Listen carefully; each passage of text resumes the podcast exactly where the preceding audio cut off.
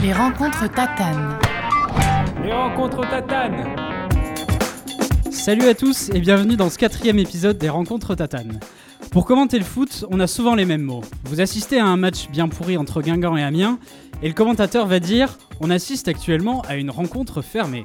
Une équipe vient de se prendre un but juste avant la mi-temps, l'équipe vient de prendre un but au pire des moments. Cette même équipe joue mieux au début de la deuxième mi-temps, ils sont revenus des vestiaires avec de meilleures intentions, c'est la fin du match et il faut dire au revoir aux téléspectateurs. On se retrouve tout de suite avec deux épisodes d'Esprit criminel. Vous l'aurez compris, le commentaire de foot en France souffre parfois d'un peu de folie et d'un grain de passion. Ce n'est pas le cas de notre invité. Argentin dans le sang, il a presque tout vécu dans le football, que ce soit en tant que joueur à Tours ou aux côtés de Diego Maradona en sélection il y en avait deux, en tant qu'agent de Trezeguet et de Javier Pastore Place aux artistes, ou maintenant en tant que commentateur des matchs de Liga et dans son émission Omar C'est Foot sur Bein Sport, avec ses envolées lyriques au micro, son accent argentin prononcé et ses punchlines qui n'appartiennent qu'à lui.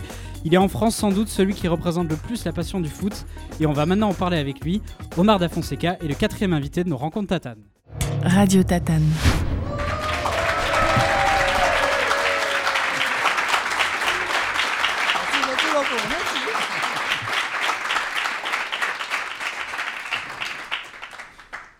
Merci beaucoup, parce que. Faut parler plus suis- près du micro. Non, mais c'est- j'ai besoin de micro. Mais oui, c'est enregistré. Ah, pardon. Et vous me direz si je suis long, parce que des fois je parle euh, pas, pas fort, mais en plus trop.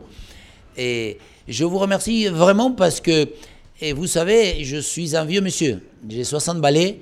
Et pouvoir et vous côtoyer, et déjà vous avez une énergie que vous imaginez pas, que vous transmettez. Et, et je trouve qu'on va passer un bon moment parce que, évidemment, euh, on va être dans le milieu qu'on aime et qu'on apprécie. C'est justement la, la convivialité, l'échange et surtout euh, le football. Donc, euh, merci d'être venu et merci de m'avoir invité. Quel succès, mais quel succès Euh, donc, donc un peu pour décrire, on est à la Maison Bistrot, euh, bar de Belleville. Euh, je suis avec Paul. Salut Paul. Salut Brice, salut Omar, salut tout le monde. Et donc on va discuter un peu d'amour du foot euh, avec, euh, avec toi Omar. Euh, ça nous fait super plaisir parce que pour beaucoup de gens en France, bah, l'amour foot c'est un peu toi. Et euh, la première question, c'est pas moi qui vais la poser. C'est euh, un enfant de notre école de foot qu'on a à Belleville, qui est tous les mercredis après-midi. Et je te laisse écouter euh, cette question. On est sur Radio Tatane, en compagnie de Mustapha. Salut Mustapha. Salut. Ma première question, est-ce que tu connais Omar Da Fonseca? Non, T'as aucune idée de qui c'est? Non. Mais je sais juste que c'est un Argentin et c'est un commentateur. C'est pas mal, c'est pas mal. Euh, je voulais te demander, est-ce que tu avais une question à poser à Omar Da Fonseca? Oui, Est-ce que tu peux me dire ta question? Oui. Euh, Est-ce que tu aimes bien le foot? Magnifique. Elle est importante cette question. Le foot représente euh, ma vie. Je viens d'un pays, d'un quartier, euh, d'un milieu où euh, vous ne pouvez pas imaginer dans le pur aspect où on parle de 60 ans en arrière les conditions des des- des jeux, des vies, euh, à Buenos Aires, en plus je suis de la Pampa, vous savez, la, vraie Pampa, hein, les moutons, les vaches, plats comme ça. Il n'y a pas de, de- de- de- de relief, rien. Et, à l'époque, euh, c'est un peu comme, les rites, euh, je suppose. Euh, on n'avait pas non plus de ballons, toi. Donc le, ballon, c'était des chaussettes. Moi, j'ai vécu. C'est sans démagogie. Hein, c'est parce que on faisait les, trucs avec des papiers, on mettait du, une espèce de scotch, des ballons. Mais, c'était une des seules choses qui pouvaient nous, nous donner cette notion de. D'abord, je disais tout à l'heure, de, de partager, parce qu'on avait, on faisait du cheval. Moi, j'ai appris à faire du cheval avant de faire du vélo. Hein. Des vélos, on n'en avait pas. Ça n'existait pas. alors il fallait, voilà. Et alors que les, les chevaux, nous, on- les, les moutons, on montait n'importe quoi, des moutons, des, des, des- des porcs. Parce que je, je, je viens de. d'un- Henri Galipone, il connaît très bien parce que sa femme est argentine. Je viens de Olavarria, c'est à 500 km de Buenos Aires, où dans les années 50, euh, il y avait donc que des pâturages, comme on dit. Et, pour moi, le foot a, toujours été, et, encore une fois, cette notion de, de oui, d'épanouissement, de rigolade, des copains, des, et, puis on faisait que ça. On, se levait le matin, et on mettait des chaussettes, et nos mamans, euh, il disait qu'il fallait pas casser les shorts, etc. Parce que c'était pas évident, mais euh, on faisait des trous à nos pantalons. Et, et, j'avoue encore une fois que, que c'est grâce à cet élément-là qui était rond euh, à l'époque, on, on essayait de le faire le plus rond possible. C'est ce qu'ensuite euh, euh, a donné à moi, parce qu'en Argentine, attention, hein, la masse des personnes qui veulent jouer au football ou être professionnel ou faire une carrière de footballeur en Argentine, euh, ça reste encore aujourd'hui euh, euh, énorme. hein, la densité des, des- des- des gens qui veulent, que ce soit au Brésil, en Argentine, les- ce, sport-là reste plutôt une religion. Donc, tu as toujours joué au foot, même euh, tout tout petit. tu étais dans la rue à jouer au foot? Tout le temps, tout le temps. Et on partait le matin, je disais, ma mère disait, fallait à manger, à manger, non. Et on jouait, et on jouait. Et après, euh, on, prenait la douche, je me souviens, après 5 heures, 6 heures, c'était l'heure du bain de la douche. Et normalement, là, on mettait une chemise, un petit truc un peu plus, pipi coucou, comme on dit. Chez nous, on dit pipi coucou, ça fait un peu plus classe. Mais ça, ça, ça voulait dire qu'on ne pouvait plus jouer, qu'à partir, euh, il fallait se déguiser en beau. Mais nous, on s'en fichait. Nous, euh, dès qu'on sortait encore, c'était le, le- le jeu et le petit chien qui joue derrière la balle. À la limite, des fois, on ne mettait pas des cages. On n'avait pas des cages. On mettait nos sacs, nos pulls, qu'on s'enlevait. On avait... C'était que le jeu pour, être, pour éliminer, pour faire le petit pont, pour le dribbler 50 fois, pour me moquer, pour, pour dire allez, toi, tu l'attrapes pas, et pour vivre constamment dans cette notion de, de- oui, des, des partages, on se connaissait, on buvait le même, la même bouteille, on avait le- je veux dire, on était complètement unis à travers ce, ce jeu-là qui, qui s'appelait football. Et c'est quoi le truc le plus dingue que tu as fait quand tu étais enfant pour le football? Tout était dingue parce que à l'époque, euh, je vous disais, j'habitais très loin, donc euh, mon grand-père, parce que mon père, il aimait pas trop le football. Et c'est mon grand-père qui, était portugais, c'était un des émigrants en Argentine. Il y a toute une collectivité. Il faut savoir que l'Argentine, c'est le pays qui a accueilli la majeure part après les guerres mondiales, etc. Et euh, on a en Argentine, à Buenos Aires, c'est la troisième ville où il y a le plus de juifs. Euh, Il y a beaucoup aussi des, des- Libanais, c'est pour ça que je m'appelle Omar, des Libanais, des Syriens, des Turcs. On a beaucoup d'Allemands, beaucoup de nazis ont été là-bas. Nous, on a un mélange de tout. Non, mais c'est vrai. C'est- Nous, on a accepté, on a la, la vraie. Moi, j'allais à l'école, euh, il la preuve, mettons, le, le- le joueur de tennis, là, comment il s'appelle, Schwarzman, là, et lui, il est petit-fils des nazis. Il a été le, le troisième. Ah, Bien sûr. On en a Heinze On lâche aussi. des infos ce soir. Voilà. hein. Heinze aussi, on a eu. Non, mais pour vous dire que déjà à mon, à mon époque en Argentine, c'est un pays où on avait énormément de. Il y avait des Italiens, des Portugais, des Espagnols, et, et on se mélangeait tous. Et, et le football, c'était encore une fois. euh, on était unis à travers le foot, on s'en fichait d'où tu venais, on, ne savait même pas qui tu étais. on- si, ça, on s'appelait bizarrement, mais euh, quelque part, euh, on jouait tous au football. Qu'est-ce qui a fait que tu as eu envie d'aller dans un, dans un club, de, de peut-être déjà, euh, avant d'être professionnel, euh, de faire perdurer un peu ce, cette envie de jouer au foot? Parce que quand vous êtes, vous, vous, vous êtes né en Argentine, au bout de trois jours, quatre jours, vous avez soit l'oncle, le grand-père, les amis, etc. Ils vous disent, toi, tu vas être supporter de telle équipe. Au bout de trois, quatre jours, ça y est, tout le monde est supporter d'une équipe. Et moi, c'était encore une fois mon grand-père. Mon grand-père aimait le, le football beaucoup, beaucoup plus que mon papa. Et lui, il m'a dit, je vais te faire socios. Le- Les socios, c'est les abonnés. Lui, il m'a dit, on va aller à Buenos Aires, etc. On ira voir les matchs, etc. Et tu seras socios. Et moi, j'étais bébé. J'ai encore le, le- le carnet qu'on appelle. Ah oui, socios dès l'âge, euh, bébé. Absolument. Avec la photo. J'ai la photo de, ouais, Du bébé J'avais 8 mois. Et le, et le mec, mon grand-père, j'étais socios. Et je suis supporter de Vélez. Parce qu'en Argentine, on dit, tu peux changer des voitures, des guitares, des femmes, des chevals, mais tu ne changes jamais d'équipe. Sinon, tu Et donc, moi, je suis encore, j'ai plein d'amis et je suis les résultats de Vélez tout le temps. J'ai joué, mais Vélez, c'est encore mon, mon- mon équipe, de- avec Paris Saint-Germain, mon équipe de cœur. Quand euh, tu décides donc à vraiment devenir footballeur pro, qu'est-ce que tes parents, ta famille disent? Ils te soutiennent? Ou, euh, ou ça, ça, ça, c'est plus, ça les inquiète plus? Non, pas trop au début parce que euh, mon père, un- c'était un monsieur qui voulait qu'on fasse des études. Parce que moi, j'ai un frère. Et mon frère, c'est la grosse tête de la maison, c'était lui. Le cerveau, c'était lui. Moi, c'était catastrophique. Et lui, il est devenu ingénieur, etc. Il est parti aux États-Unis. Bon, bref. Et donc, mon père, il a toujours. euh, je ne dis pas qu'il était plus fier, mais quelque part, il disait que euh, ce qui est vrai, euh, l'élément important, c'est ce que lui, il avait réalisé, parce qu'il a fait beaucoup d'études et de travail. Mais moi, j'ai toujours voulu le foot, donc mon père, au début, quand je dis euh, je vais aller jouer, parce qu'après j'ai quitté ma maison, moi j'avais 16-17 ans, j'ai quitté euh, même avant. Et, et mon père, au début, il était assez réticent, mais c'est mon grand-père, c'est toujours mon grand-père qui m'a. Ah oui. Manuel, il s'appelait Manuel da Fonseca, un super mec. Euh, on allait toujours tous les dimanches, nous en Argentine, on mangeait le, le ravioli, la, la pasta asciutta, vous savez, toute la famille. J'ai 27 cousins. Ma mère, elle avait 11 frères et sœurs. 11 frères et sœurs. On était 27 à Olavarri avec les chevaux. C'est pour ça que les moutons, le cheval, les poulets, on n'en avait pas pour tout le monde non plus. hein. Parce que- Et- Donc c'est ton grand-père qui t'a qui t'a soutenu? Absolument. Lui, il m'a dit, va jouer, va, machin. Et lui, mon, mon grand-père, il aimait. Et en plus, il y avait un entraîneur que lui, il adorait. Il s'appelait Vittorio Spinetto. Il m'a dit, tu verras. Et lui, il va t'aider. Il sera, toi, il, il était l'entraîneur un peu. Ces vieux entraîneurs à l'époque, comme il y a eu un peu ici, avec. euh, voilà, qui sont plutôt dans la formation que dans les jeunes. Toi, ils n'ont jamais été professionnels. Sinon, ils ont été plutôt dans la formation. Et, c'est vrai que donc c'est pour ça que je disais tout à l'heure, des fois la connaissance, euh, euh, les rencontres, lui, c'en est un. Lui, il me disait, ton pied gauche, tu peux pas que question avec ton pied gauche, va.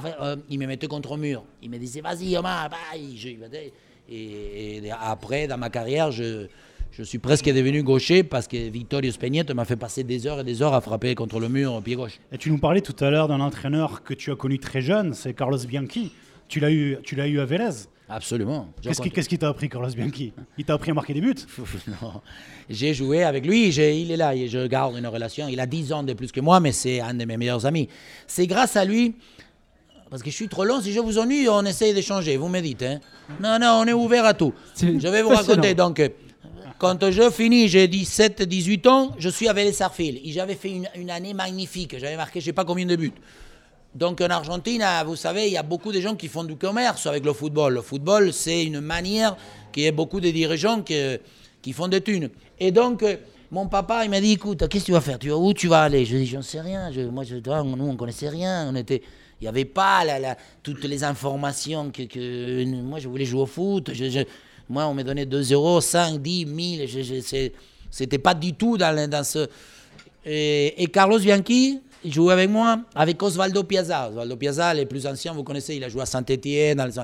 Et donc, ils sont revenus, quand ils sont revenus d'Europe, ils sont joués à Vélez Sarfield. Parce que moi, je jouais à Vélez Sarfield, le club de, des Linières, le quartier où après je suis demain. Et mon père, qui connaissait rien, il m'a dit écoute, Carlos Bianchi, il savait rien. Il m'a dit lui, il t'a dit va en France. Si tu vas en France, tu vas apprendre une autre langue. En France, une autre culture. En France, ceci. En France, cela. Et donc, mon père, je me souviens comme c'était hier matin, il m'a dit ce petit vieux là, chauve, un peu chauve, il était déjà chauve, Carlos. Euh, il m'a dit, il t'a parlé de que tu vas apprendre des, des je sais pas quoi, va apprendre, va où te dit lui, parce qu'à moi tu vas apprendre les thunes. C'est- quoi Lui, il comprenait pas non plus, euh, euh, parce qu'on parlait des sommes astronomiques. Je les ai eues. À l'époque, la valise, ils m'ont donné une valise, je vais vous la raconter, 100 000 dollars. Il m'avait donné 100 000 dollars en 1900. Euh, en 1952, en 1960, euh, je sais pas combien. Je me suis acheté un appartement en- dans le quartier des Flores. Qui c'est qui a parlé espagnol tout à l'heure là Il y a quelqu'un.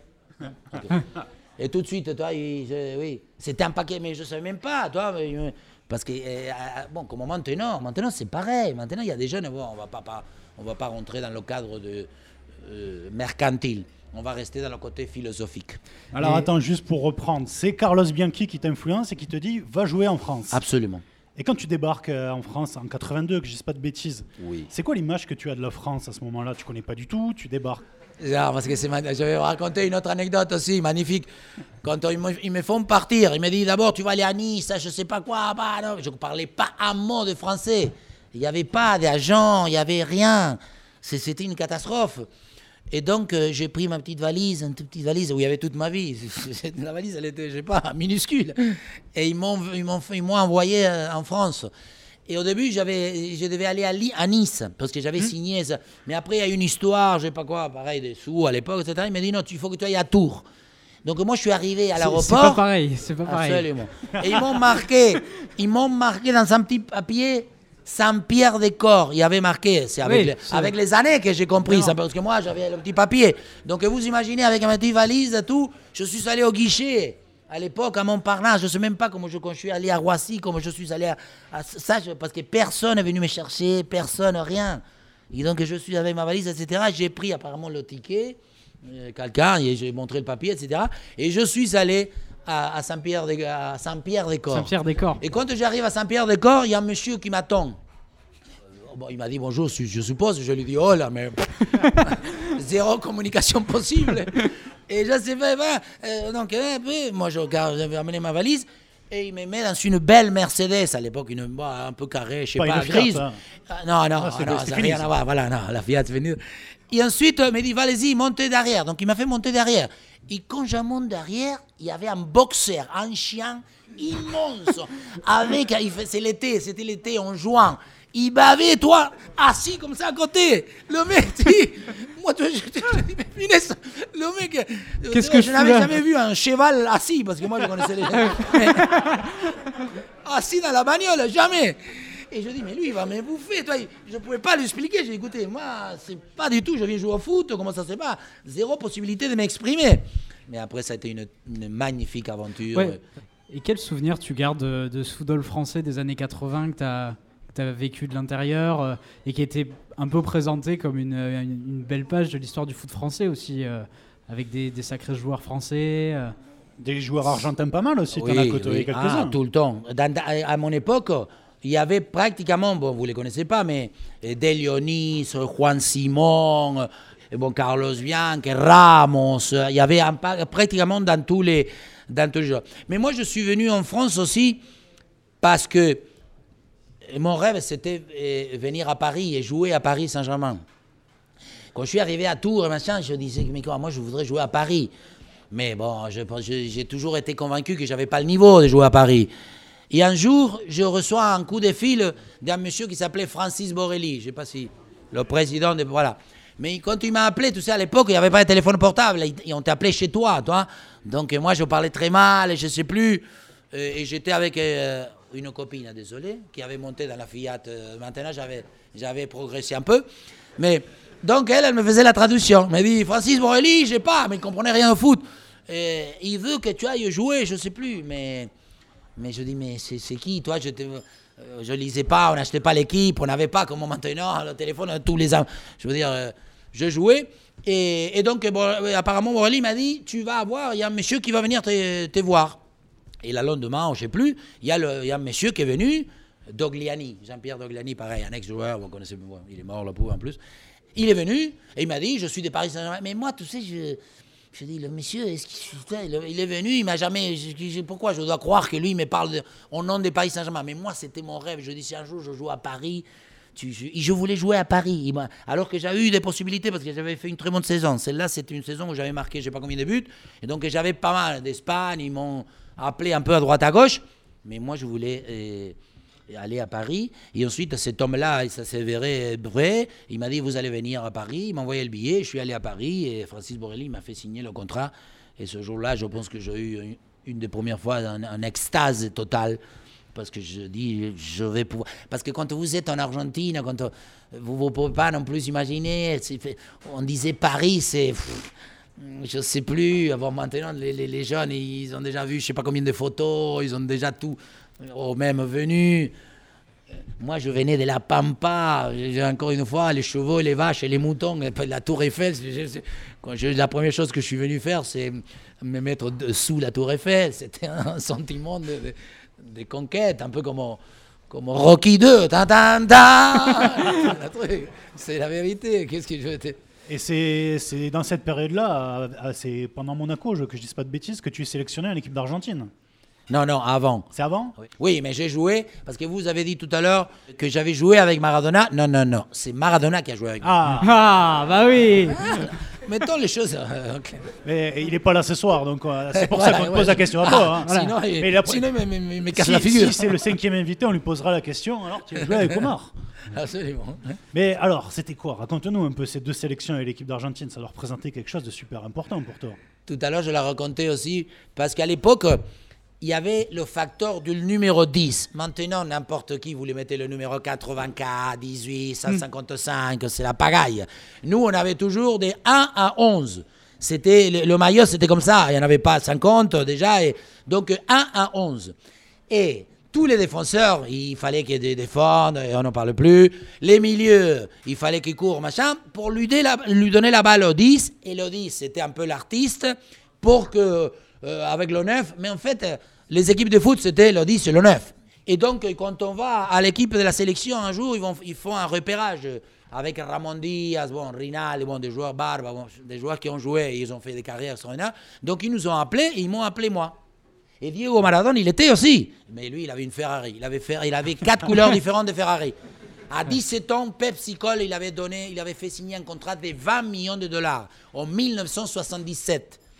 20 millions de dollars Pepsi Cola lui avait donné et lui il s'achetait quatre Ferrari, une jaune, une rouge, il venait et il y avait un trottoir comme ça où on s'entraînait un peu comme le Clairefontaine. Mais bon, le Clairefontaine à Buenos Aires et en 1960, donc euh, il faut essayer d'imaginer ce que c'était. Et il y avait un trottoir comme ça, toi. Et lui, il venait à fond avec la Ferrari, genre vert. Et boum, il passait, il sautait le trottoir. Ça faisait des étincelles, le mec. Et il disait, de toute façon, je m'achète une rouge, une noire, j'ai autant d'argent. Il savait même pas. Bon, lui, c'est. Lui, des fois, il écrit papa avec 3 P. hein, Il est pas. Et donc, ils font. Et lui, il, est- bon, il s'entraînait comme il voulait. C'était le, le number one. Et, et donc, ils ont filé, poum, les, les maillots, tout, poum. Et ils m'ont filé le numéro 10. Quand Ah oui. jeux- ils m'ont filé d'abord le short. D'abord le short avec le numéro 10. Et tout de suite, qu'est-ce que je fais J'ai appelé mon frère et un ami. Je dis, viens me prendre une photo. Parce qu'écoute-moi, à voir, je vais, je vais être à l'équipe d'Argentine et qu'ils m'ont donné le 10. Après, qui, qui, qui, qui, qui- qui- je, je peux mourir, bien, bien sûr. Pour, et euh, donc, j'ai eu que cette fois-ci le numéro 10. Non, non, j'ai la photo. Je vais vous l'avoir envoyé, j'ai la photo. Oh, je suis maigre, musclé, et pas mal, mais bon, les années. Je veux pas casser l'ambiance, mais à un moment, il faut bien que bah, ta carrière de joueur s'arrête. Et du coup, tu deviens agent de joueur. Euh, pas trop dur le- la fin de carrière, euh, de plus taper dans le ballon? C'est la première mort. Quand on t'enlève la possibilité, et je disais, j'ai toujours fait ça, j'ai toujours voulu faire ça, et ensuite, après, ça devient ton métier, mais en même temps, ça devient ton impulsion. Il n'y a qu'à travers ça que tu obtiens l'adrénaline, que tu te sens, euh, euh, oui, vivant. Donc un jour, tu t'aperçois que c'est fini, et, et- au début, c'est dur, parce que tu t'élèves forcément pour faire des choses que tu aimes ou que tu apprécies ou qu'au départ, tu n'es pas très convaincu de les faire. Donc, euh, j'essayais toujours de, me former au début. J'avais commencé déjà, j'ai passé des diplômes ici. euh, je fais un institut d'administration d'entreprise à Toulouse. J'ai essayé de rester un peu dans le foot en étant entraîneur dans une petite équipe à Ramonville parce que j'étais à Toulouse. Bon, bref, j'ai essayé de me créer un peu de route. Mais qu'est-ce que j'ai été triste. Et, et mon ex-femme, il me l'a dit tout le temps. Il m'a dit la première rupture de, l'amour, de l'histoire, c'est parce que tu as arrêté le foot. Et je pense que oui, quand tu as, une sorte de, dépression, c'est triste à le dire, mais, je pense que, en tout cas, moi, je l'ai vécu comme une, vraie défaite. Je me dis, merde, ce qui me reste maintenant, ça va être plus merdique qu'avant. Et tu t'es reconstruit en devenant agent de joueur. Comment ça s'est passé justement cette étape de ta vie? Euh, D'abord, voilà, j'ai fait des études, etc. J'ai commencé, euh, j'ai eu une idée un peu folle. Je me suis dit, je vais me. euh, parce qu'ici en France, la gestion de l'argent, les impôts, les machins, des trucs, c'est assez compliqué. Donc je dis, je vais. Comme moi, j'aimais toujours, j'étais attiré aussi pour le côté verbe et loi et livre et, y lire. Et je dis, je vais essayer de me la raconter un peu et y mettre une espèce de, de cabinet. Donc j'avais pris un comptable, un avocat. On avait fait un truc à Paris, j'avais loué des beaux bureaux, toi. Et, je dis, je vais faire venir des joueurs et je vais m'occuper un peu de A à Z. Je voulais, j'ai eu la prétention un peu euh, d'e- d'effacer et, et disproportionner, de dire que je pouvais m'occuper des autres, euh, mais en tout. Et, je me suis aperçu très vite que c'est pas possible. Et en plus, euh, j'avais un coût parce que j'ai payé ces gens, etc. Donc je me suis cassé la figure.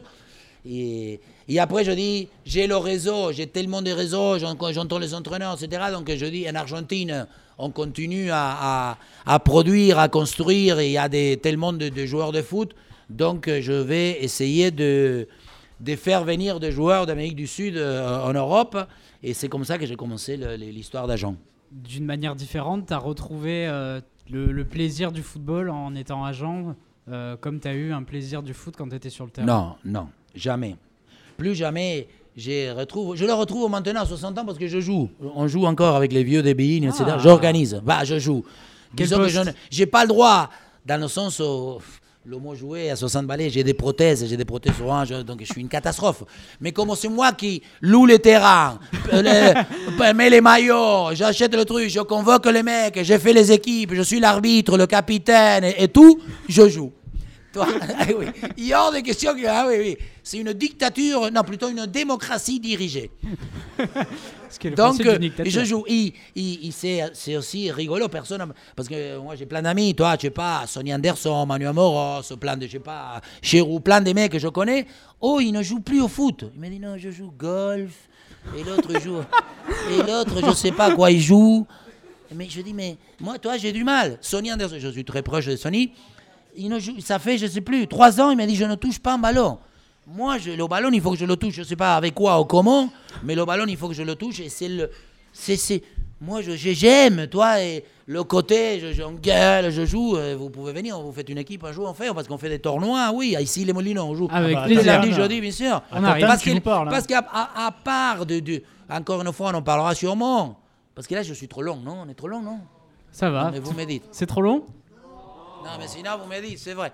Donc voilà, moi, non, mais parce que le moment du, du, du match, c'est le prétexte. Encore, jouer, si, quand des fois je marque, des fois il a toujours je marque une, je fais un râteau, paf, pied gauche comme ça, vois, un petit malin. Des fois, je crie, je fais un... Mais la douche avec les mecs, et le contact, en plus, encore une... Oh. Non, le contact, non, tout de suite. Non, non, mais en plus, le, non, je le contact et nous, je fais venir la douche, hein. tout le monde. Avant la non, douche, mais évidemment. c'est- Non, mais Les je tiens, parce que vous, encore une fois, je tiens à ça parce que euh, d'abord, tout, le monde joue. Toi, les techniciens, le mec, tu es bon. Il y en a qui disent, eh, pas jouer. Toi, les mecs, ils se prennent pas.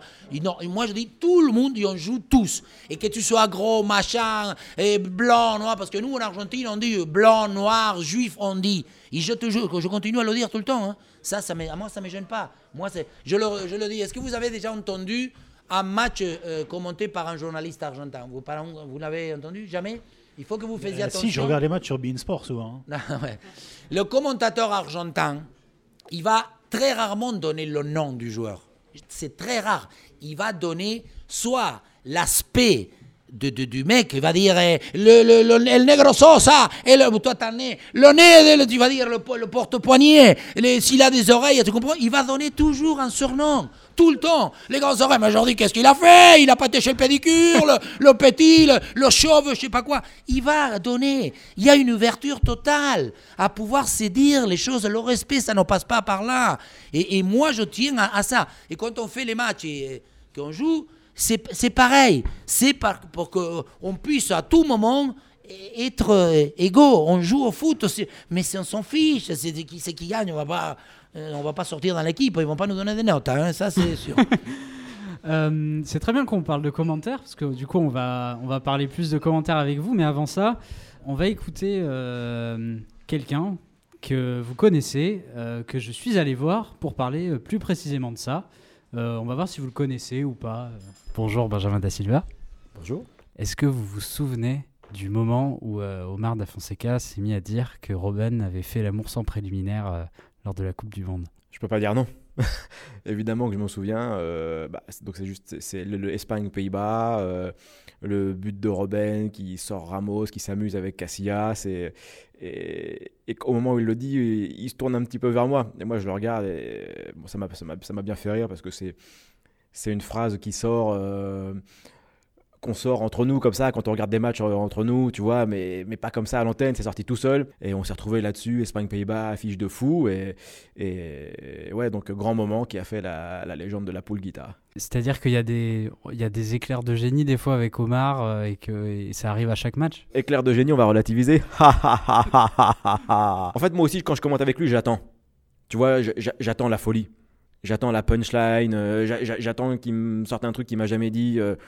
Moi, j'a- j'a- j'attends de me marrer, de passer un bon moment. Enfin, tu vois, euh, comme tout le monde. Il essaye de se renouveler. Il, il- t'as un petit peu de mal, hein, ma petite poule guitare. Je sais que t'as un petit peu de mal. Tu vieillis, tu perds tes cheveux. ah le dos, il devient de plus en plus rond. Mais non, mais il se renouvelle. Tu vois, il. euh, il, euh, il a ses notes, il lit beaucoup, il s'intéresse à, à beaucoup de choses pour avoir à chaque fois des, des, des formulations différentes. Il prépare, hein, il prépare, tout vient pas aussi comme ça, et, il, prépare, il prépare ses matchs, il prépare ses formules. Il y a un travail de préparation aussi pour lui. C'est quelqu'un donc, qui vient d'une culture du football euh, euh, ultra populaire. Je me souviens, Omar, il a une expression qui dit régulièrement, euh, ça, ça va le faire sourire, il dit, mais moi quand j'étais petit, euh, mon grand-père, il mettait la radio au milieu de la table et je regardais la radio. Omar, il dit toujours ça parce que euh, lui, quand il écoutait les commentateurs, euh, les latinos, ils utilisaient des expressions, euh, tu vois, déjà des expressions très très marquées. Euh, Aujourd'hui, Omar, euh, Omar est comme ça. En dehors de, de cette histoire avec Robben, est-ce que vous avez un souvenir ou une autre anecdote d'un match, d'un moment euh, de foot avec Omar euh, qui vous vient comme ça par hasard? Il m'entend là, Omar. Il m'entend là, il va m'entendre. Il faut qu'on fasse un livre, Omar. Non, mais c'est vrai, parce que parfois, je- il y a des punchlines, il y a des séquences, il y a des trucs de tellement drôles. Euh, c'est pour ça, moi, je- on, me pose souvent la question, mais euh, moi, franchement, des, souvenirs comme ça, j'en ai tellement. Il est parti dans un délire euh, sur un coup franc, mais totalement anodin. Je répète, un coup franc totalement anodin de Messi. Un soir en semaine, en Coupe du Roi, je crois que c'était, ou un championnat, je sais plus, un coup franc de Messi qui touche le poteau et qui entre. Alors là, ça y est. c'était, il a mis le, il a mis le, le- biberon, il a mis le rouge à lèvres, il a mis je sais pas quoi. Donc, donc voilà, il, il en a quelques-unes. Euh, il en a quelques-unes en stock qui m'a sorti un jour et j'espère qu'il les sortira à l'antenne parce qu'elles sont, elles sont très très drôles. Bon alors Omar, tu vas le sortir ce livre ou pas? Livre de punchline. Non, non, mais d'abord, aussi, revenir à l'histoire de, de, de la phrase. Parce que cette phrase, vous savez, moi j'ai j'ai euh, deux enfants, un- des vieux garçons et filles, et j'ai des petites filles. Je suis grand-père. Et ma fille, hein, et il s'occupe, ma fille est pareil, c'est comme encore, comme mon père et mon frère, ils s'en fichent, le football, ils ne comprennent pas, c'est rien du tout. Et pendant ce match-là, et quand je dis cette phrase, ma fille m'envoie un texto. Moi, je ne regarde jamais le portable. Mais là, je ne sais plus pour quelle raison. Il était là, je ne sais plus. C'était au Brésil. Ma fille, j'entends. Et donc, je dis, masse, ma fille qui me. Qui me c'est, c'est un truc. euh, Donc, euh, je rêve, on est dans le match. Mais après, je, je regarde. Il me dit, papa, t'as pas le droit de dire ça, je sais pas quoi. Un truc, je dis, la pilote, là, ça m'a. C'est parce que si, je dis, si elle. Elle relève, c'est parce que c'est copine ou parce que ça chauffe. Moi, moi j'étais au Brésil. Il peut revenir, donc, parce qu'en plus, il y a des dames.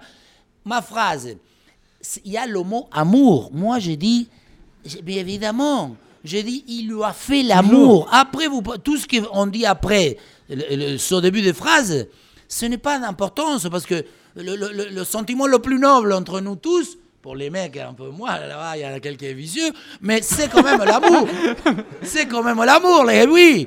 D'abord, on peut dire, il lui a fait l'amour dans la voiture, euh, je sais pas où, vite, pas vite, j'en sais rien. Mais l'important, c'est faire l'amour. Donc euh, voilà, je voulais. Même à un gardien en Coupe du Monde Oui, ça, c'est- ça à partir du moment où c'est l'amour, peu importe avec qui ou comment.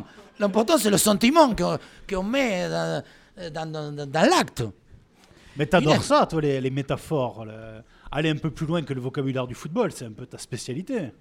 il sait quelque part dans une recherche, parce que vous imaginez, nous on fait, et des fois on fait 4-5 matchs dans la semaine. Si je m'attarde à dire il est plat de pied, il tape, il a centré derrière, même moi je m'ennuie, parce qu'à un moment donné, répéter ce que vous avez, moi j'essaye de déroger à tous ces, ces, ces- ces phrases un peu... Bon, je me fais critiquer parce que des fois, je, je, je même- je, me comprends même pas moi ce que je veux dire. Ça, c'est, aussi vrai. Mais euh, euh, j'essaye de lire, j'essaye de mélanger, j'essaye de m'amuser. La langue Mais française tu fais comment, magnifique. justement pour, pour préparer tout ça tu- Je, je, je lis des, des- des livres, je vais sur des sites maintenant. Tous les vendredis, je vais soit au théâtre, au cinéma moi, mais sinon au théâtre. Et des fois, je fais deux séances. Parce que dans le théâtre, je vais avec ma petite feuille comme là. Toi, et quand le mec il dit entre deux, trois phrases, etc., tac, je marque, parce qu'il dit ça, je peux, à un moment donné, je peux la bonne. Ou sinon, je la mélange avec une autre, toi. Je fais une espèce de. ça, ça me, me- me motive. Moi, j'ai envie de, de sortir, euh, je sais pas. Et on peut La haute des- intensité émotionnelle. Eh oui. Ça veut rien dire, mais moi, ça me plaît. Anna qui me dit, ouais, tu dis la, titularité. Oui, moi je dis la titularité. La titularisation, moi ça m'est... Titularisation, c'est c'est pour moi, c'est... Non? Titularité, c'est... ta Titularité, tu vois, c'est... Ouais, c'est pas pareil. Titularisation, ça t'endort. Et t'aurais aimé être acteur de théâtre, justement? Quand tu vas au théâtre, tu te J'aurais voulu être... Non, j'aurais voulu chanter. chanter. Ah, Chanter? moi, Mais je chante souvent. aussi. Oui. Est-ce que, est-ce que tu chantes sous la douche? Aussi, je chante beaucoup. Si, si. Ah oui, oui. Non, non, mais c'est vrai. Quand j'ai fait, quand j'avais 9-10 ans en Argentine, j'ai fait euh, l'école des enfants. Ça s'appelait euh, Musica Libertad. et, et, un jour, je vous montrerai. Euh, et bon, justement, tu le disais un petit peu, mais euh, quand on t'entend au micro, euh, il y a la dimension émotionnelle qui prend le pas souvent. Et ça tranche évidemment avec la, la culture du, du, du commentateur ou du consultant sportif en France. Et est-ce qu'on te l'a reproché justement ça? Est-ce que tu as été critiqué pour ça, pour le fait de partir trop dans des envolées? Non, euh, euh, disons mes, mes, chefs, euh, mes- mes- les, euh, les gens que... Non, jamais, Jamais. jamais, quelqu'un. Bon, de temps en temps, oui, je reçois...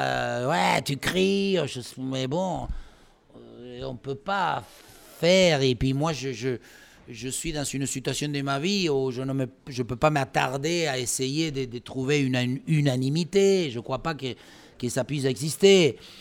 D'abord, moi, je conçois, encore une fois, pour moi, et le commentaire est un peu, allez, la musique dans le film. Jamais le, film il deviendra plus beau ou moins beau euh, parce que la musique et le commentaire, nous, on est des accompagnateurs un peu du truc.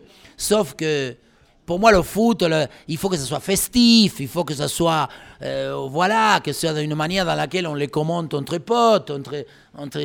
Moi, j'ai pas envie de, transmettre une science infuse quelque chose de, de- de rigide. de- moi, le, le foot, il faut, voilà, j'ai envie encore, je l'ai toujours vécu, j'allais dans les tribunes, moi, je suis toujours allé voir des matchs de foot et j'y vais encore. Et voilà, moi, je, je, je veux pouvoir me lever, je, je- et le, le- le- le- Ouais. le match, il me transmet des choses euh, que je veux encore euh, pouvoir exprimer ensuite. Euh, du coup, ouais, pour, pour enchaîner, euh, on voulait parler de, de quelqu'un et euh, j'ai Barkin avec moi qui est euh, dans l'école de foot Tatane qui voulait te poser une question. Euh, vous pensez quoi de Messi? Normalement, si. Comme, on devrait se mettre debout d'abord. Pour parler de Messi, on devrait être tous debout. Donc voilà, on va se mettre debout. Ah. On se lève? Si, si, eh oui, alors là on va. Et voilà, ça la maison eh oui, bistrot à Belleville eh qui oui, se lève. On peut pas. Tout le monde debout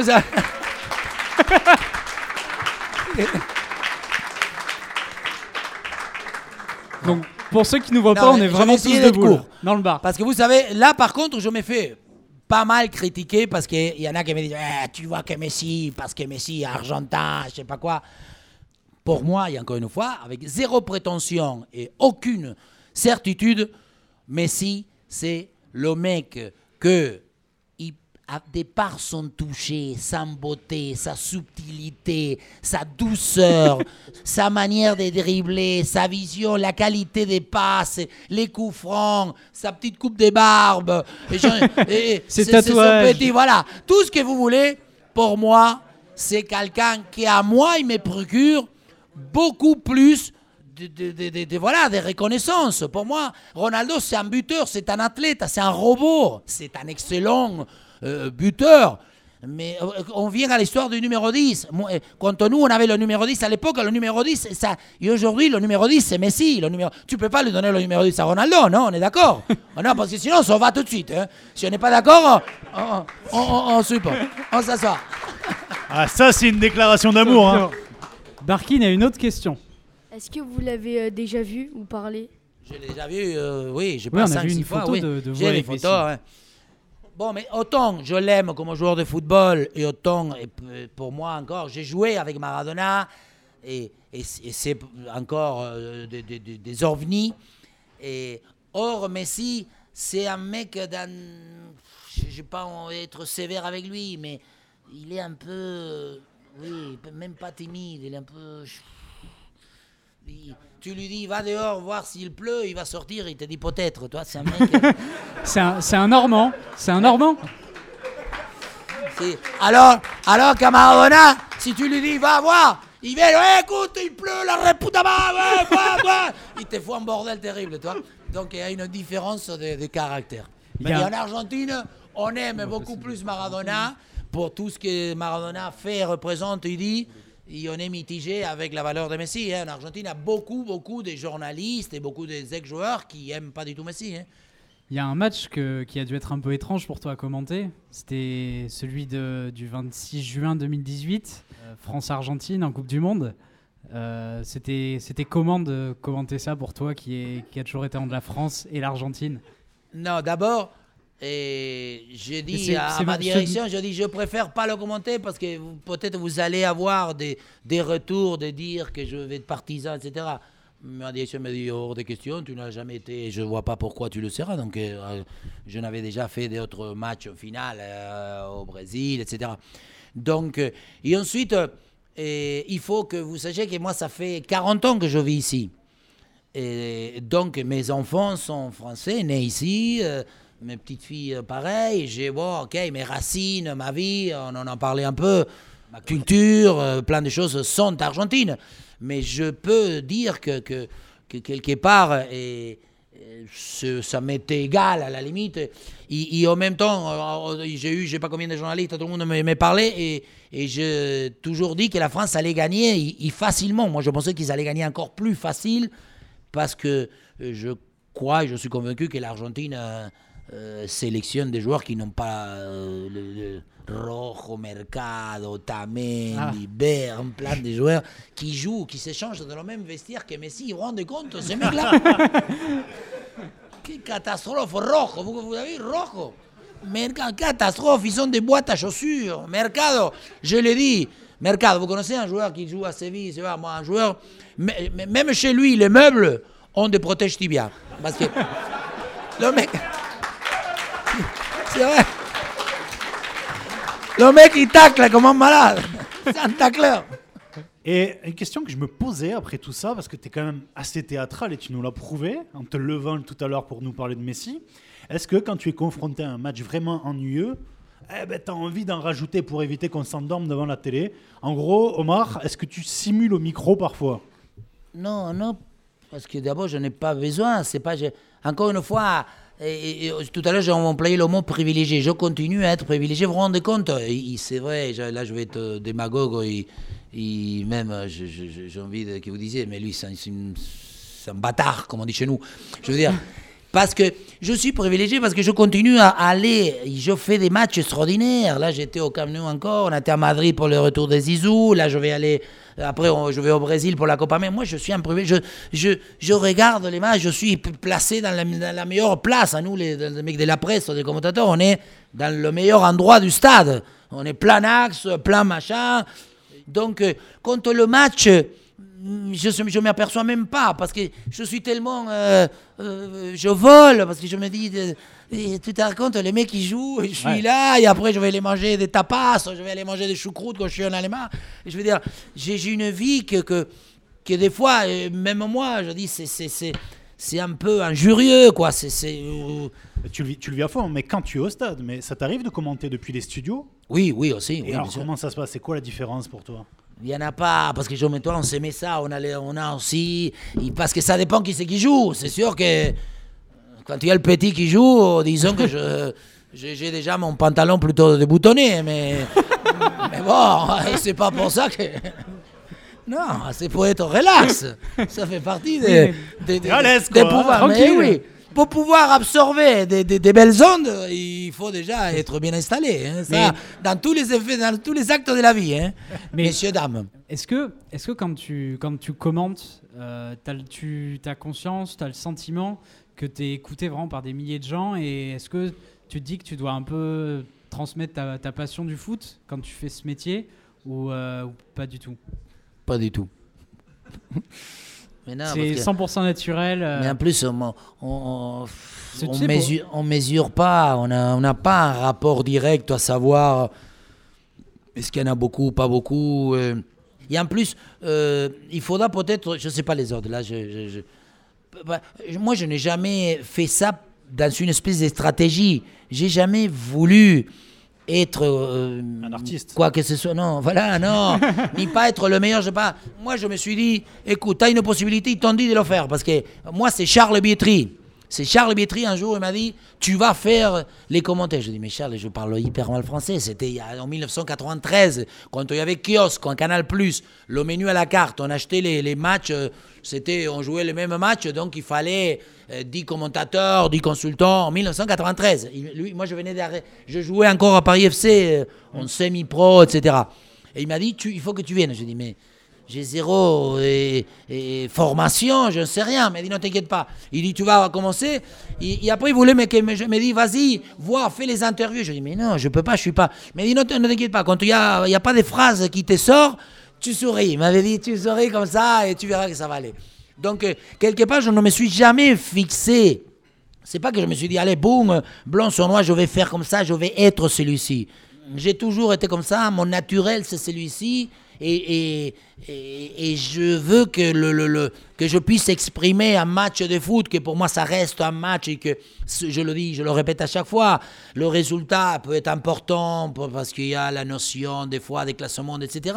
Mais ce n'est pas grave. La gravité est ailleurs. La gravité, ça se passe dans les maladies, les morts, etc. Donc, euh, encore une fois, je, que je, je euh, des, des- des mecs qui jouent, qui sont en short qui jouent au, ballon. Et, et moi, je veux que tout ça, ça soit comme moi, je l'interprète.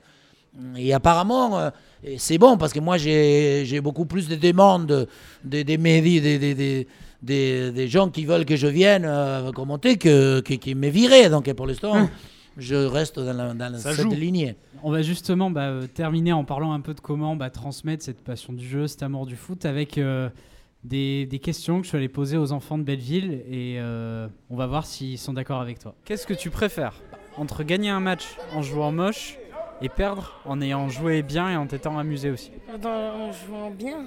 Parce que moi, je joue beaucoup. Après, je peux gagner beaucoup d'argent. hein. Mais c'est quand même important de s'amuser. Ce qui compte, des fois, il faut gagner. Mais ce qui compte vraiment, c'est que tu joues.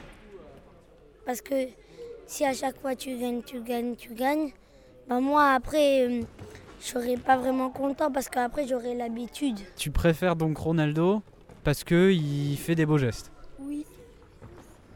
Messi fait pas de beaux gestes? Oui. Et alors euh, pourquoi tu préfères euh, Ronaldo? Parce qu'il fait des trucs plus, plus techniques. Bon, Messi fait des trucs techniques quand même. Oui, mais lui, il met pas des trucs acrobatiques. Et dans le foot, ce qui est important, c'est de mettre des gestes acrobatiques? Non. C'est juste de s'amuser et de participer.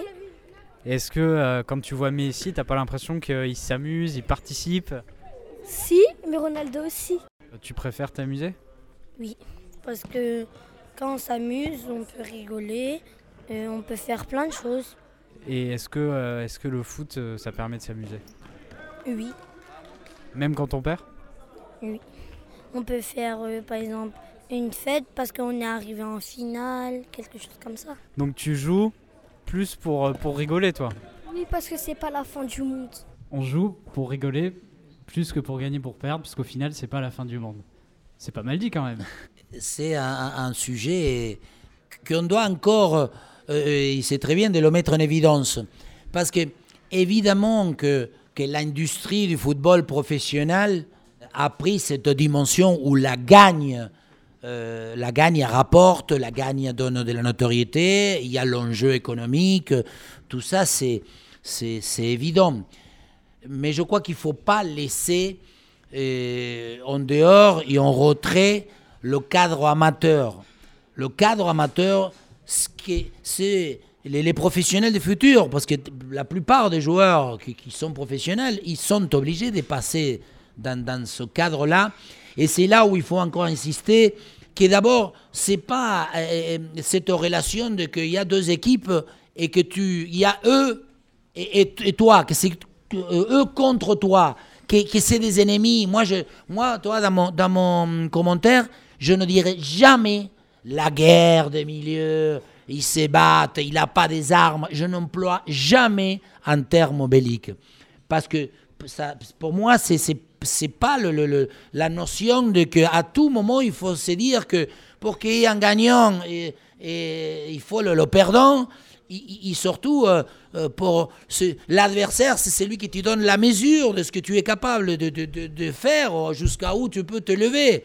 Donc, euh, et moi, je vais souvent dans des clubs amateurs, etc., parce que j'ai encore des amis présidents, et j'y vais, et j'essaye de, de, parler, surtout les éducateurs, parce que le, le rôle de l'éducateur, c'est celui qui coince. Parce que à 80% des éducateurs dans la plupart des clubs et en banlieue, ils veulent avoir une carrière d'entraîneur, ils veulent essayer, ils partent d'une trajectoire, tu comprends? Donc quelque part, ces gens-là, ils veulent que ce, le, le petite équipe des ligues, de je sais pas quoi, des moins 15, il veut qu'il gagne. Il peu importe, il va, se- je, je lui dis tout à l'heure, j'étais avancé, sur- et à un moment donné, il gagne en 0, les moins 13, moins 15. Et l'entraîneur, il lui dit, vas-y, dégage, poum Parce que si tu envoies la balle loin, il faut aller la chercher.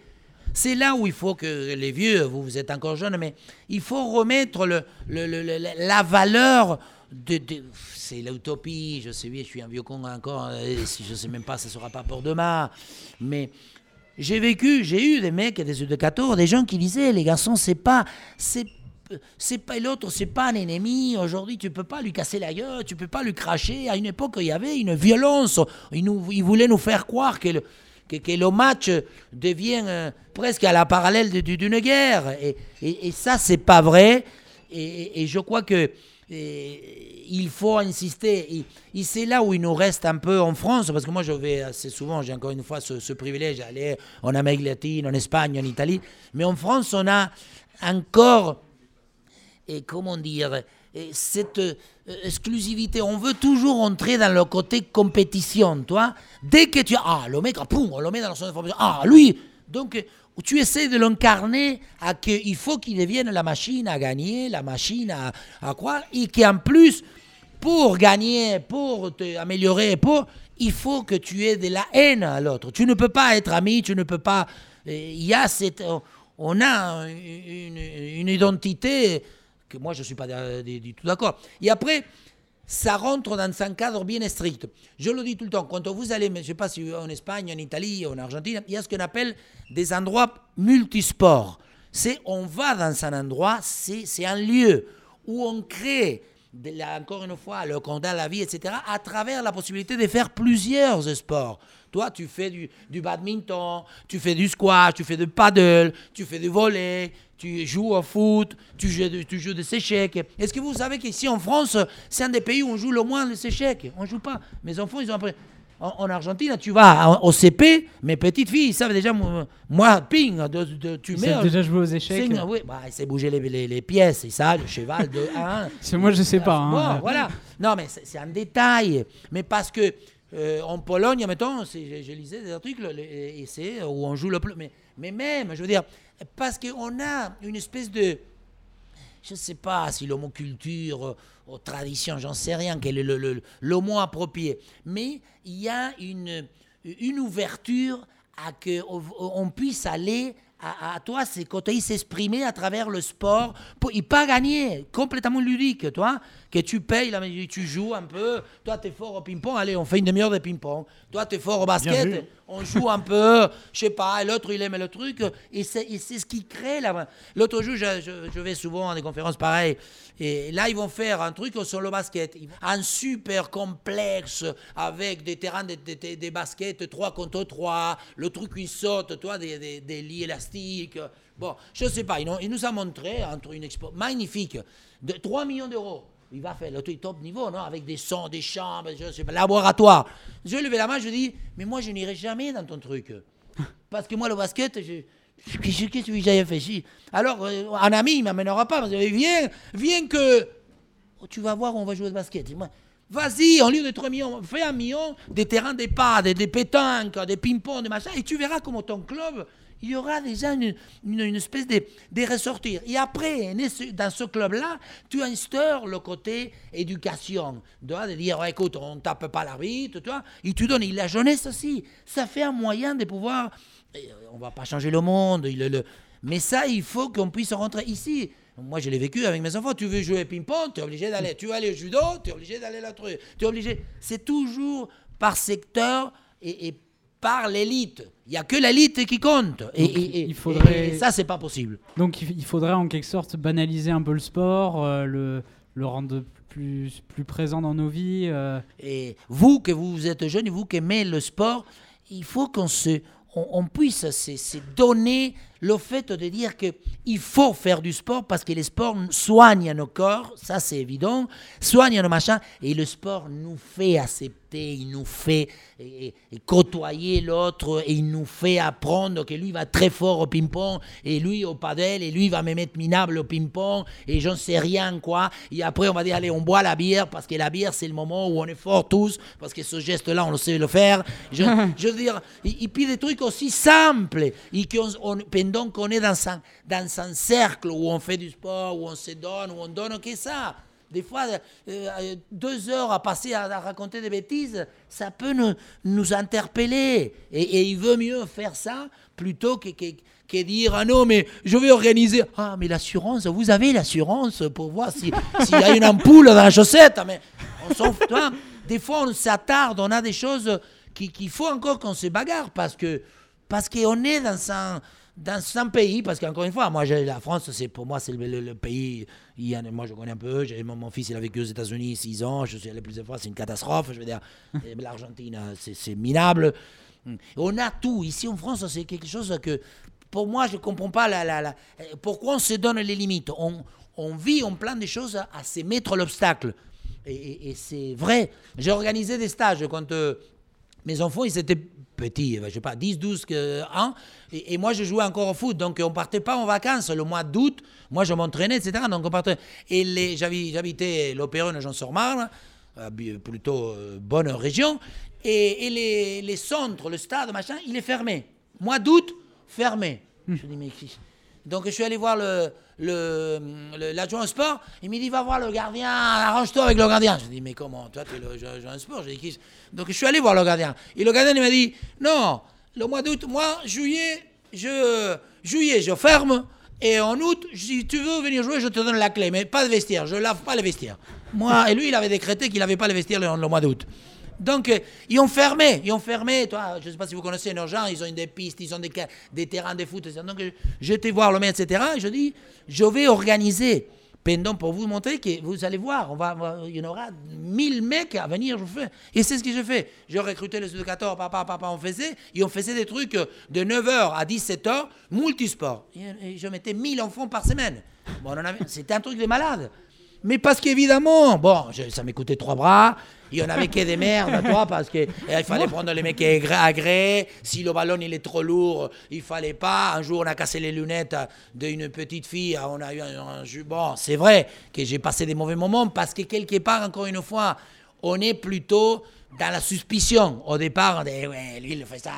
Tu comprends? Le mec qui, à un moment donné, ici en France, on a encore le fait qu'il quelqu'un qui fait et, soit il vole, soit j'en sais rien, soit, soit il magouille, j'en sais rien. On a, parce que euh, parce que pour l'instant c'est rare. Le jour où ça deviendra beaucoup plus euh, euh, banal, beaucoup beau- beaucoup plus co- commun de, de- de réaliser des choses comme ça, tu verras que déjà on passera des, des très bons moments tous ensemble et à travers le sport. Si tu devais nous, nous donner un petit conseil, un petit, euh, le petit œil de, de Omar, euh, qu'est-ce que tu pourrais nous dire sur le comment regarder un match, euh, que ce soit à la télé ou au stade? Euh, Quels détails peut-être on fait pas, on n'accorde pas assez d'attention et pour aimer davantage le foot, il faudrait regarder ce point-là. je dis tout le temps que, que le foot, il doit être parlé. Moi, je ne regarde jamais un match de foot tout seul. Pour moi, un match de foot tout seul, euh, il y en a des mecs, j'ai plein de copains, ils me disent, dis, qu'est-ce que tu regardes, machin? Ah non, je vais regarder Paris, machin, tout seul dans le canapé. Je dis, mais c'est- même pas un ennui, c'est un sacrilège pour le... Un match de foot, c'est avec femmes, mais là, ce qu'il fait Non, mais Un match de foot, c'est- l'expression, c'est la... C'est le... je sais pas, même si on n'a pas besoin de boire des bières, des mais, mais pour moi, encore une fois, moi je suis un mec qui. L'aventure humaine, euh, le contact des autres, lien c'est ce social. qui me nourrit, bien sûr.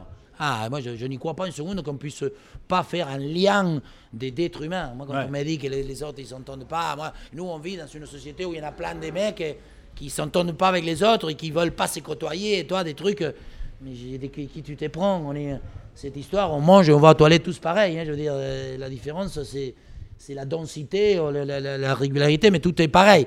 Et ensuite, euh, et je suis encore, encore, vous allez voir, quand vous allez avoir 60 ans, moi il ne me reste pas beaucoup. Je suis dans le tunnel et les, les ampoules ils commencent à se griller. Donc euh, c'est, pas à gagner. Donc je dis que, allez, il me reste encore 12-13 ans. Donc euh, je, je rêve des histoires. Oh, beaucoup plus. Je dis que. Et, et- et après, si favoriser, j'avais lu que vous disiez il faut protéger ou favoriser les artistes, les spectacles. Oui. Oui, parce que cette condition de qu'encore une fois, nous, ils veulent nous montrer qu'on peut gagner. Moi, je ne vais pas faire. Je vais pas dire des noms, mais Simeone, Mourinho, tout ça. Je vais pas leur dire parce que je les aime pas. Mais quand ils veulent me dire que, que voilà, que l'organisation, que la discipline, que la, la, la- l'autre jour il a dit, Mourinho il a dit la rigueur militaire.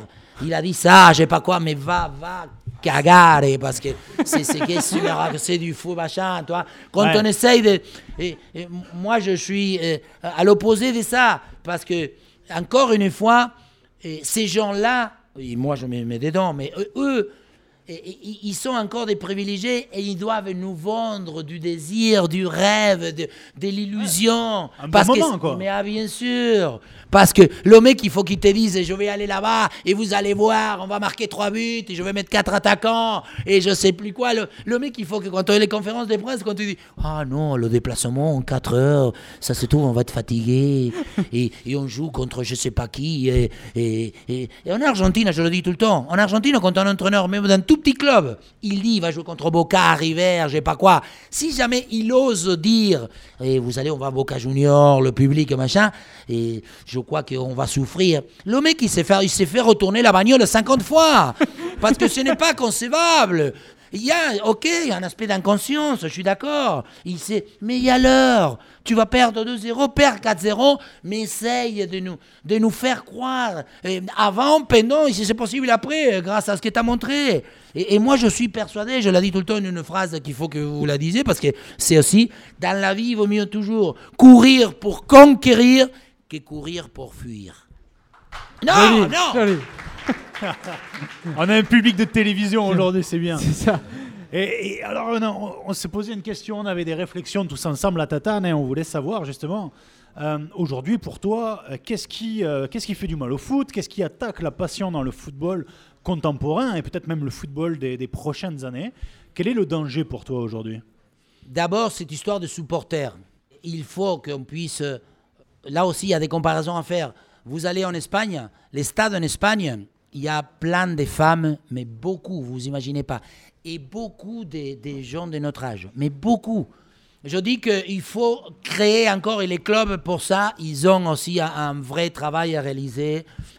Ok, maintenant on a les moyens technologiques, tout ce que vous voulez, pour sélectionner. Moi, je dis que si on ne peut pas contrôler 10 mecs qui viennent envoyer et qui trafiquent des et que je sais pas, et que... En Argentine, ça passe encore. En Argentine, des mecs, ils ont deux bébés. Parce qu'en Argentine, c'est des fanatiques... euh, euh, Les barabravas. les bars qui est à catastrophe, tout ça sont payés, toi c'est eux qui vendent les billets, c'est les années. Et, et des fois tu vois des choses inconcevables, toi. Le mec il est habillé avec le maillot et il a un bébé de 1, 2, 3 ans, son, son propre fils, et il dit hey, je vais te baiser ta sœur, la putain Des mecs, moi j'amenais à une époque, j'amenais des Français, j'amenais voir Boca River pendant deux ans et demi, et on allait voir le Classico, River Boca, j'amenais plein de Français, une vingtaine, trentaine, les meilleurs moments, si un jour il faut que vous le faisiez. Et, et quand tu voyais ces choses-là, les Français, c'est choquant. Parce que c'est une manière d'inculquer. mais ça, c'est d'abord, maintenant, quand tu vois le, le club, il voit un, un spécimen comme celui-ci, il faut lui dire, petit, toi, tu es, néfaste pour, pour, pour ton enfant, ça c'est évident, mais je ne sais pas si on pourra faire quelque chose, mais tu es néfaste pour, pour tout. Donc, reste chez toi, fais ça devant la télé. Il faut qu'il y ait un contrôle et une manière où, encore une fois, Sans sanctionner On tous aille- les autres euh, supporters. ah, Bien sûr. Et qu'on aille, non, je sais pas, mais qu'on aille encore une fois vers le, le, le, le foot. Il faut qu'on puisse aller. Est-ce que tu te rends compte que des fois, tu, peux, dis qu'on peut pas aller. Toi, tu es de Marseille et moi, je suis de Paris. Tu peux pas t'asseoir à côté de moi. Mais Attends, eh, on, va, on va te rassurer, il supporte Bordeaux, je supporte Toulouse et on arrive à faire un podcast Mais- mais- ensemble. hein. On s'entend très bien. Et pourtant, j'ai du mépris pour son club. hein. Mais au contraire, c'est ça qui, c'est ça qui donne le goût, il, la rigolade. C'est que lui, il va te défendre, il va machin. C'est le bon moment, c'est ce qui est la manière que vous allez vous, vous, en, vous en chambrer, vous en discuter. Ici, t'as des ignorants, parce que c'est des mecs qui comprennent rien, qui se tapent, qui s'insultent. et Qui... Bon, malheureusement, on peut plus. Et- et Ouais. Il faut d'abord expliquer, évidemment. Pour éduquer, il faut expliquer. Mais à partir du moment où c'est bien, On revient à cette question de lien social. Quoi. tout le temps. Mais, mais ça, c'est. Un club de foot, c'est Et du le lien club, social. mais, mais le sport, le sport, il faut qu'il véhicule à tout moment le, le, le- le vrai comportement. Moi, je suis convaincu. J'avais une autre question aussi à te, parler, à te poser sur la, la passion, sur les- la question du football, qui est très aussi euh, une question actuelle, c'est euh, c'est tout ce qui est autour de la VAR.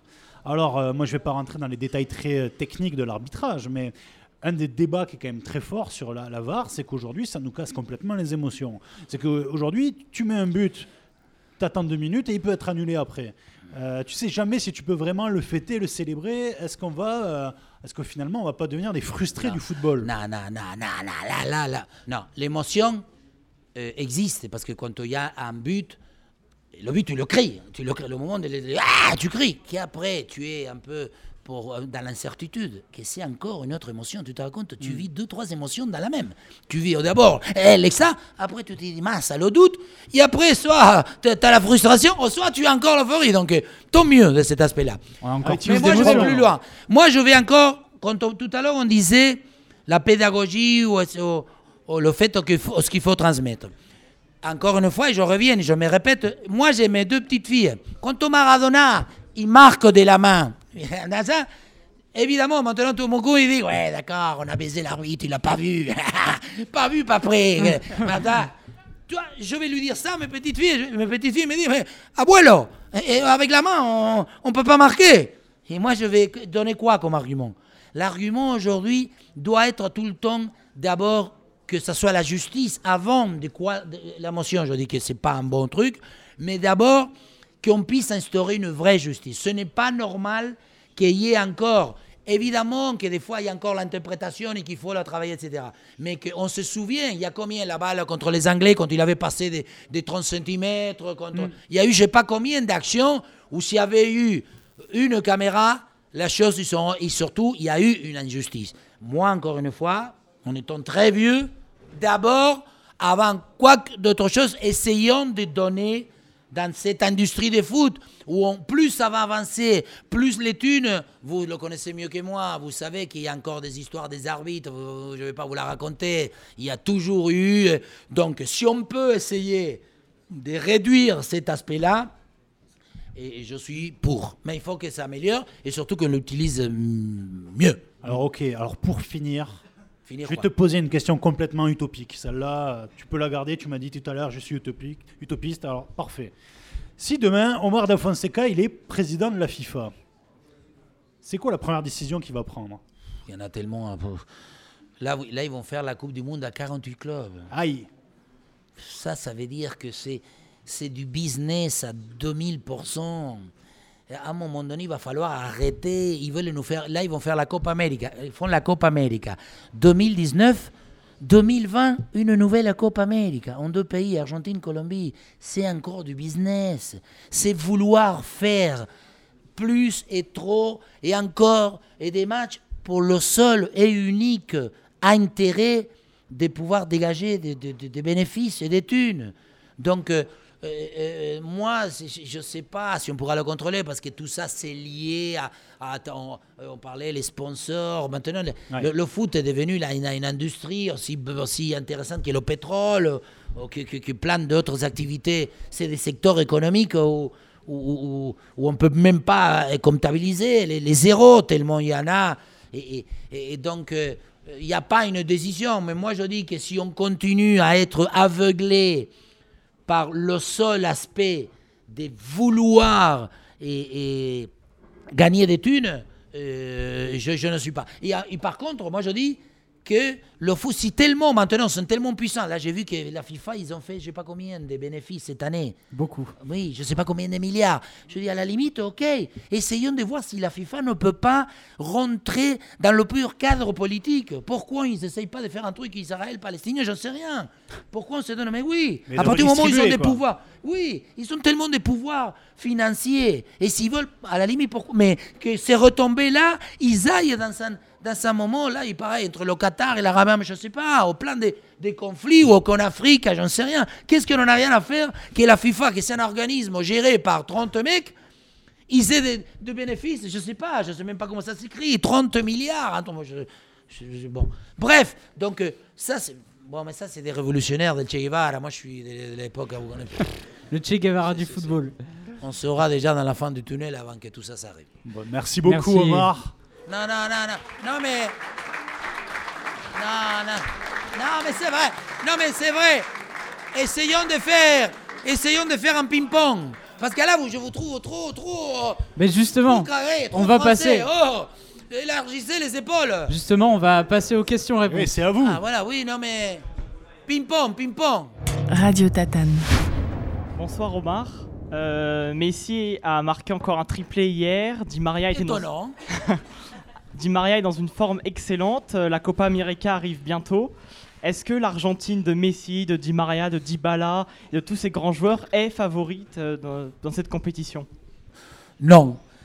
Et incroyablement, parce que j'ai du mal à, à- à- à assimiler ça. Vous imaginez, on n'a jamais eu, et ça n'a jamais existé dans le monde du football, une nation qui a produit Agüero, Tevez, Icardi, Dybala, Higuaín, Messi, Di Maria, euh, je ne sais plus qui d'autre, je sais pas combien, les meilleurs presque attaquants ou les meilleurs buteurs dans pratiquement tous les, euh, les championnats européens.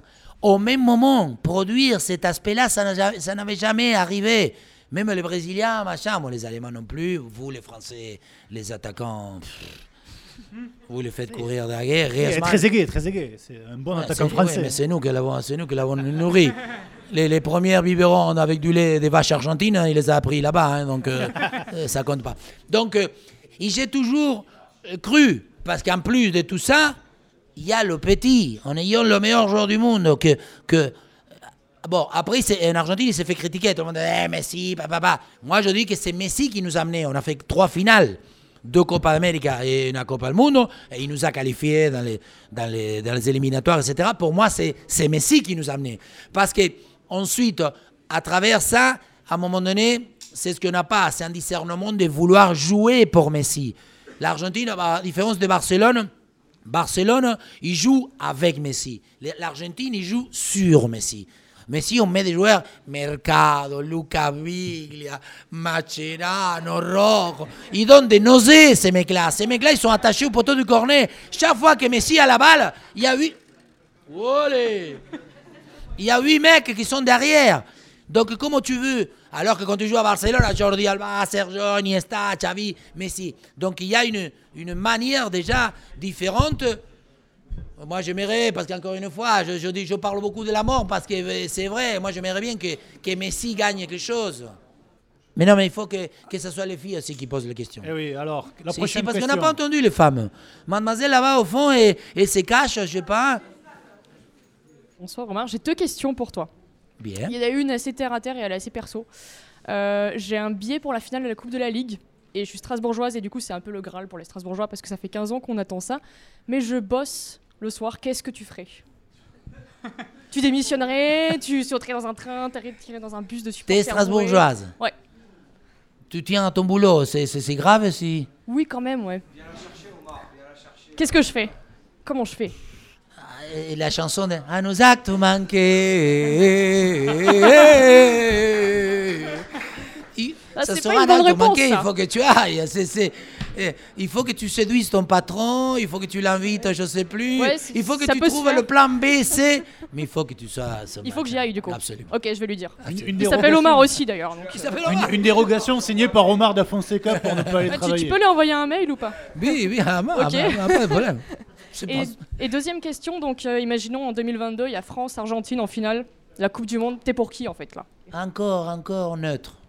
Apaisé. Apaisé vraiment hein Si, beaucoup de sérénité. Schizophrène, non Beaucoup de, de si. Sauf que peut-être qu'il peut. euh, Moi, je me prépare pas. Je, je- je- D'abord, il faut toujours papillon. Ensuite, oursin. Mais d'abord, toujours papillon. Merci Omar. Tenía un- una pregunta en español, porque, bueno, antes primero quería agradecerte para esta conferencia.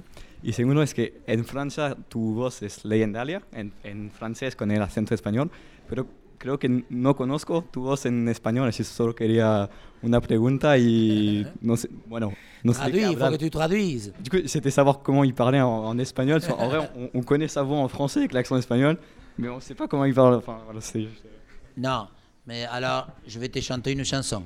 Ah. Flaco, no Oh. te vayas, flaco, vení.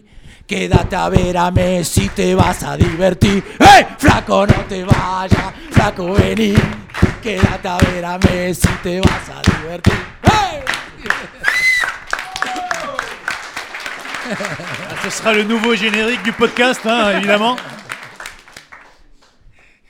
Bonsoir Omar, moi c'est Farid, j'ai 40 ans. Voilà, je suis, je suis, je suis bistrotier, je suis le Et patron. tu joues à domicile? Ouais Donc en, en fait, euh, quand on a 40 ans, on a vu Maradona quand on avait 7 ans, en 86. Une fois qu'on a vu Maradona, ça y est, à chaque fois qu'il y a l'Argentine qui joue, on est tous argentins. Pourquoi? Parce que c'est lui qui nous a appris le football, qui nous a fait aimer le football. Moi, hier, j'étais en train de parler avec mon fils qui a 7 ans. Messi m'a dit, papa, Messi, c'est c'est le top niveau. Je lui dis, ouais, c'est vrai, c'est le top niveau. Mais moi, j'ai un souci. Quand je vois Ronaldo planter trois buts, excuse-moi, hein, chez les Italiens face à l'Atletico. Et j'ai dit à mon fils, le Portugal, ils ont gagné la Coupe d'Europe face joué. à la France. Il n'a pas joué. 1-0. Attends, il n'a pas joué, d'accord. Non, non, mais attends, on est ma- je crois qu'on va quitter Attends. les lieux très rapidement. hein. Je sais pas, Non, non. je sais. je- Non, je- non. je- on attend la fin quand même, non? Non, non, la coïncidence, elle est faite comme ça. Et celui qui a marqué un but en finale de, de Coupe d'Europe face à la France, c'est Eder, ou je sais pas Oui, comment il oui, s'appelle. le plus nul. Le mec, il était, je crois, même pas titulaire à Lille. Absolument. C'est ça, hein Oui, oui. Et quand Maradona avait gagné en 86, toi qui as joué avec lui, il y avait Bourruchaga, il y avait... Non, Les autres, on les connaissait même Non, pas, je crois. un désastre. Je suis d'accord. On est d'accord. Oui. Il y avait un seul talentueux, Ou deux. Et lui Deux. et Burruchaga. lui et Bourruchaga. Absolument. Et l'Argentine a gagné parce qu'il y avait Diego. Oui. Et ça fait 40 ans, je crois, 30, Oui. 30 ans que l'Argentine ne gagne pas. Mm. Messi, il est phénoménal. Oui. Mais quand il sort dehors, on lui demande est-ce qu'il pleut, ça serait bien qu'il réponde ou qu'il dise quelque chose. C'est ce que j'ai dit à mon fils. Le mental de Ronaldo, c'est quand même une valeur à laquelle, quand on vient des montagnes ou des chevaux ou des poules ou de la Kabylie ou j'en sais d'où, c'est une chose très très importante. Mais la question, Voilà, la question, la question. Non, et, mais ma, oui, que- et ma que- et ma question, et oui, ma mais- question, c'est un scandale absolu de ne pas gagner la Coupe du Monde Ah, l'Argentine parce qu'on Je est tous déçus à chaque fois. Voilà. Sauf que, ok, j'ai j'ai compris. mais- Sauf qu'il faut que tu essayes de lui parler à ton fils que dans la vie, il n'y a pas que gagner, il n'y a pas que la médaille, le trophée de merde qu'on met dans la vitrine qui compte. Parce que je vais te, te dire quelque chose. Euh, euh, tu vas en Argentine, tu dis, est-ce que vous connaissez Giresse, euh, Platini, Tigana, Rocheteau Tout le monde connaît. Tout le monde. Tu dis, le Pays-Bas, vous connaissez Rep, machin, Cruyff, machin. Ils ont, ils- eux, ils n'ont jamais rien gagné. Rien gagné. Et tu dis, 98, donne-moi des joueurs. Tu sais, ils ont fait un truc au Mexique, en Argentine, ils ont fait un sondage. Quel joueur vous connaissez de l'équipe de France euh, en 78 Zidane, je sais pas, oui, 80%. le- et je crois que l'autre, c'est Lizarazu, 20%. Le reste, personne ne connaît. Parce que ce que vous oubliez, ce qu'il faut que tu lui dises à ton fils, c'est que l'important, c'est ce qu'on appelle la mémoire active. C'est celle-là qui te fait. Quand tu, quand tu vas lui montrer les images de Messi, ton petit, il s'appelle comment? Hugo, petit Hugo. Hugo, il va, petit Hugo, va voir ça, il va être épanoui. Les, les, les oreilles ils vont être mouillées, ils vont pleurer parce que c'est ça qui va le. Comme il dribble, comme il met. Tout ça, il va se. Après, tu vas lui dire, il a gagné. Mais il va te dire, mais papa, ça c'est dans les livres, et que la statistique a gagné quatre fois. Les... C'est ça, c'est pour, pour, pour les livres dans les bibliothèques, on s'en fout. Moi, ce que je, ce que j'ai vécu, c'est ce que lui m'a donné. J'ai passé des, des soirs à t'embrasser plusieurs fois, papa, quand Messi faisait des petits ponts et des machins. Que tu me parles de Ronaldo, que le Ronaldo il met un coup de tête euh, il- isolé, il se met, c'est- mais le football c'est de la magie, c'est de la fantaisie, c'est de l'inspiration, de l'intuition, de l'invention. Un mec qui met un coup de tête comme ça, il touche pas la balle, il invente, il crée rien, il ne fait rien. On est d'accord quand même, non? Vamos Messi, vamos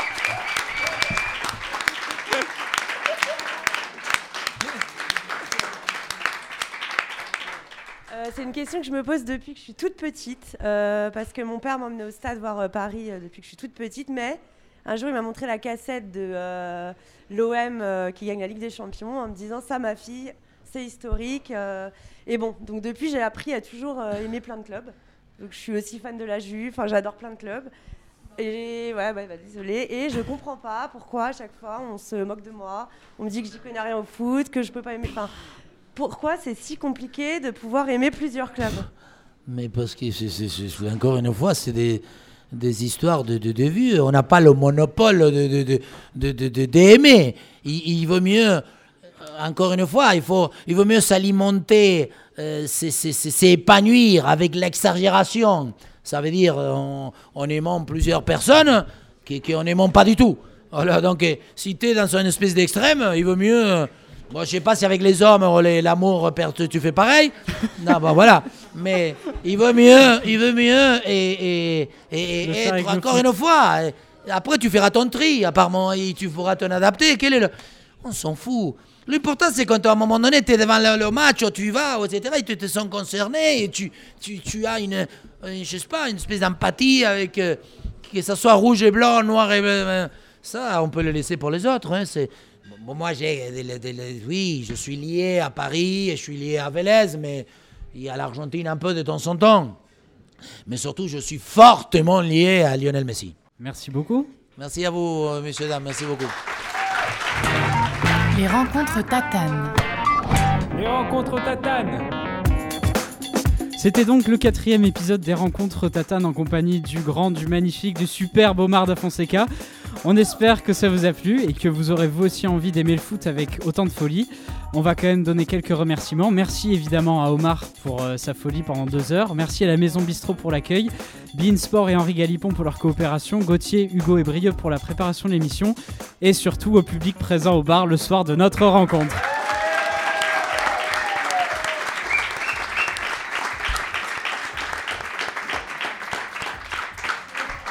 Notre podcast est maintenant disponible sur Spotify, Deezer, SoundCloud et Apple Podcast. Donc si vous avez aimé cette rencontre, n'hésitez pas à vous abonner, à nous laisser une note et des commentaires sur Apple Podcast. Ça nous fera un petit coup de pub. On se retrouve le mois prochain pour une nouvelle rencontre en public. Et si vous voulez nous croiser, on sera le samedi 27 avril autour du gymnase Berlemont pour notre fête de quartier Citizen Foot Belleville. D'ici là, portez-vous bien et surtout, pensez tatane. Radio Tatane.